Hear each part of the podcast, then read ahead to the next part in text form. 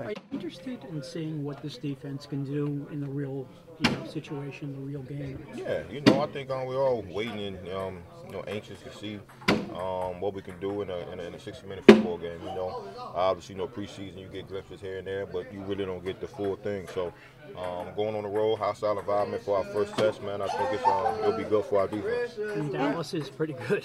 Yeah, Dallas is a good, um, um, good, good team. Uh, very good offense. It's a divisional game, so you know, obviously, you know, it turns it up a little, uh, a, a notch. So, um, but we're good too. So it'll be a good match for us. Antoine, can you talk about your message to the young guys who are going out there for their first regular season NFL game and how maybe any advice you have for them so that they don't get too, I guess, wired for lack of a better term and just stay within their game? Have fun.